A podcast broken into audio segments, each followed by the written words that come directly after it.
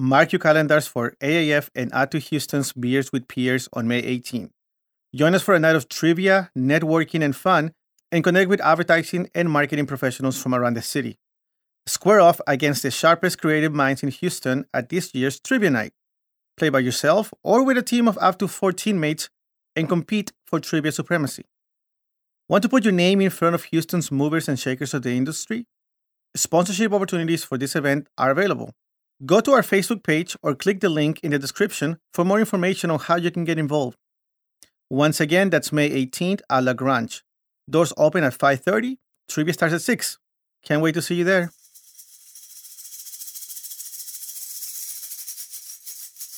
Hey everyone, this is Guido, one of the co-hosts of the Amigos podcast. We're off this week, but we wanted to leave you with a quick clip from one of our old episodes. We hope you enjoy it. Can you talk a little bit about your approach to making meaningful connections, right? You said that already you kind of touched on it about sometimes these connections can take years to flourish. So how do you work that out? How do you decide who you want to connect with? And you know, how do you make those connections be more than just a LinkedIn connection, right? Just like a clicking a button. It is something I think I continually ask myself. I am an extroverted introvert, so I'm a person that like gets tired from interactions, even though I'm also excited about them. But I generally really love people, at least one-on-one connections. And so for me, I think what's really important is to not approach it as a transaction. I am not trying to, reach out to X company just to get hired. Like, yes, I am.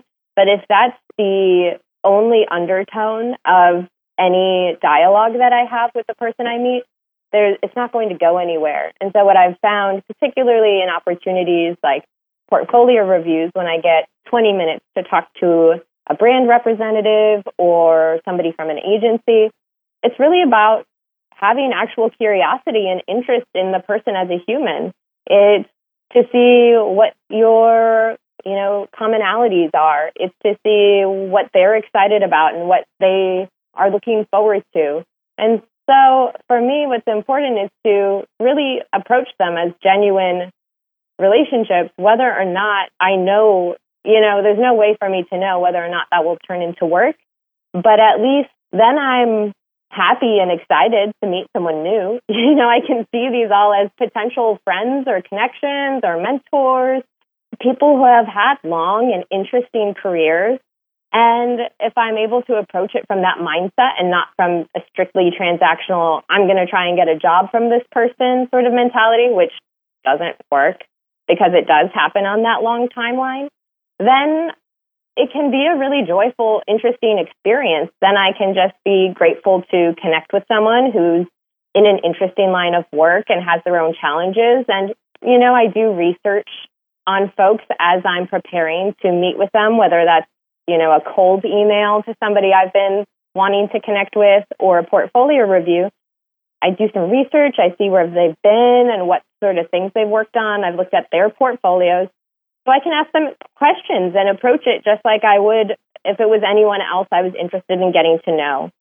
So that ultimately, I think, means that these are meaningful connections. And whether or not I become, best friends with somebody, hasn't happened yet, but maybe it could. I just see it as like that brings me joy to connect with people, get to know them, see what they're excited about. And those relationships will continue. And they may stay at that agency, they may stay at that brand, they might go somewhere else. And those relationships, like each year or every few months when I reach out to share new work, it's something that can continue to build. But it has to come from that genuine place or it's just going to feel forced. I'm not going to be able to muster up the energy for it because I don't like fake things and they'll know I'm being weird, So I think it really is like trying to find that motivation and finding the, the internal space and emotional capacity to be like, yeah, I know this is work, but this person's probably really cool and I'd like to meet them. And I can show up as Amy instead of like robot trying to secure money in the future. Absolutely. Yeah. People really can like sense, when you're being disingenuous, You know, nobody likes to be just cold called with a copy pasted message.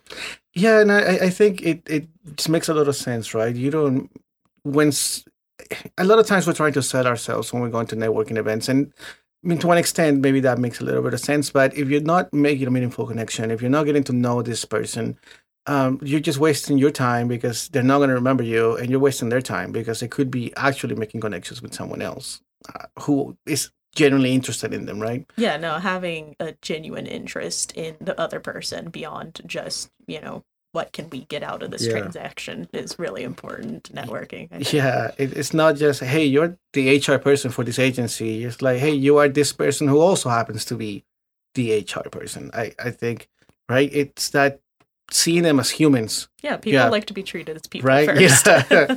Not just as a job, right? Absolutely. Yeah, shocker there.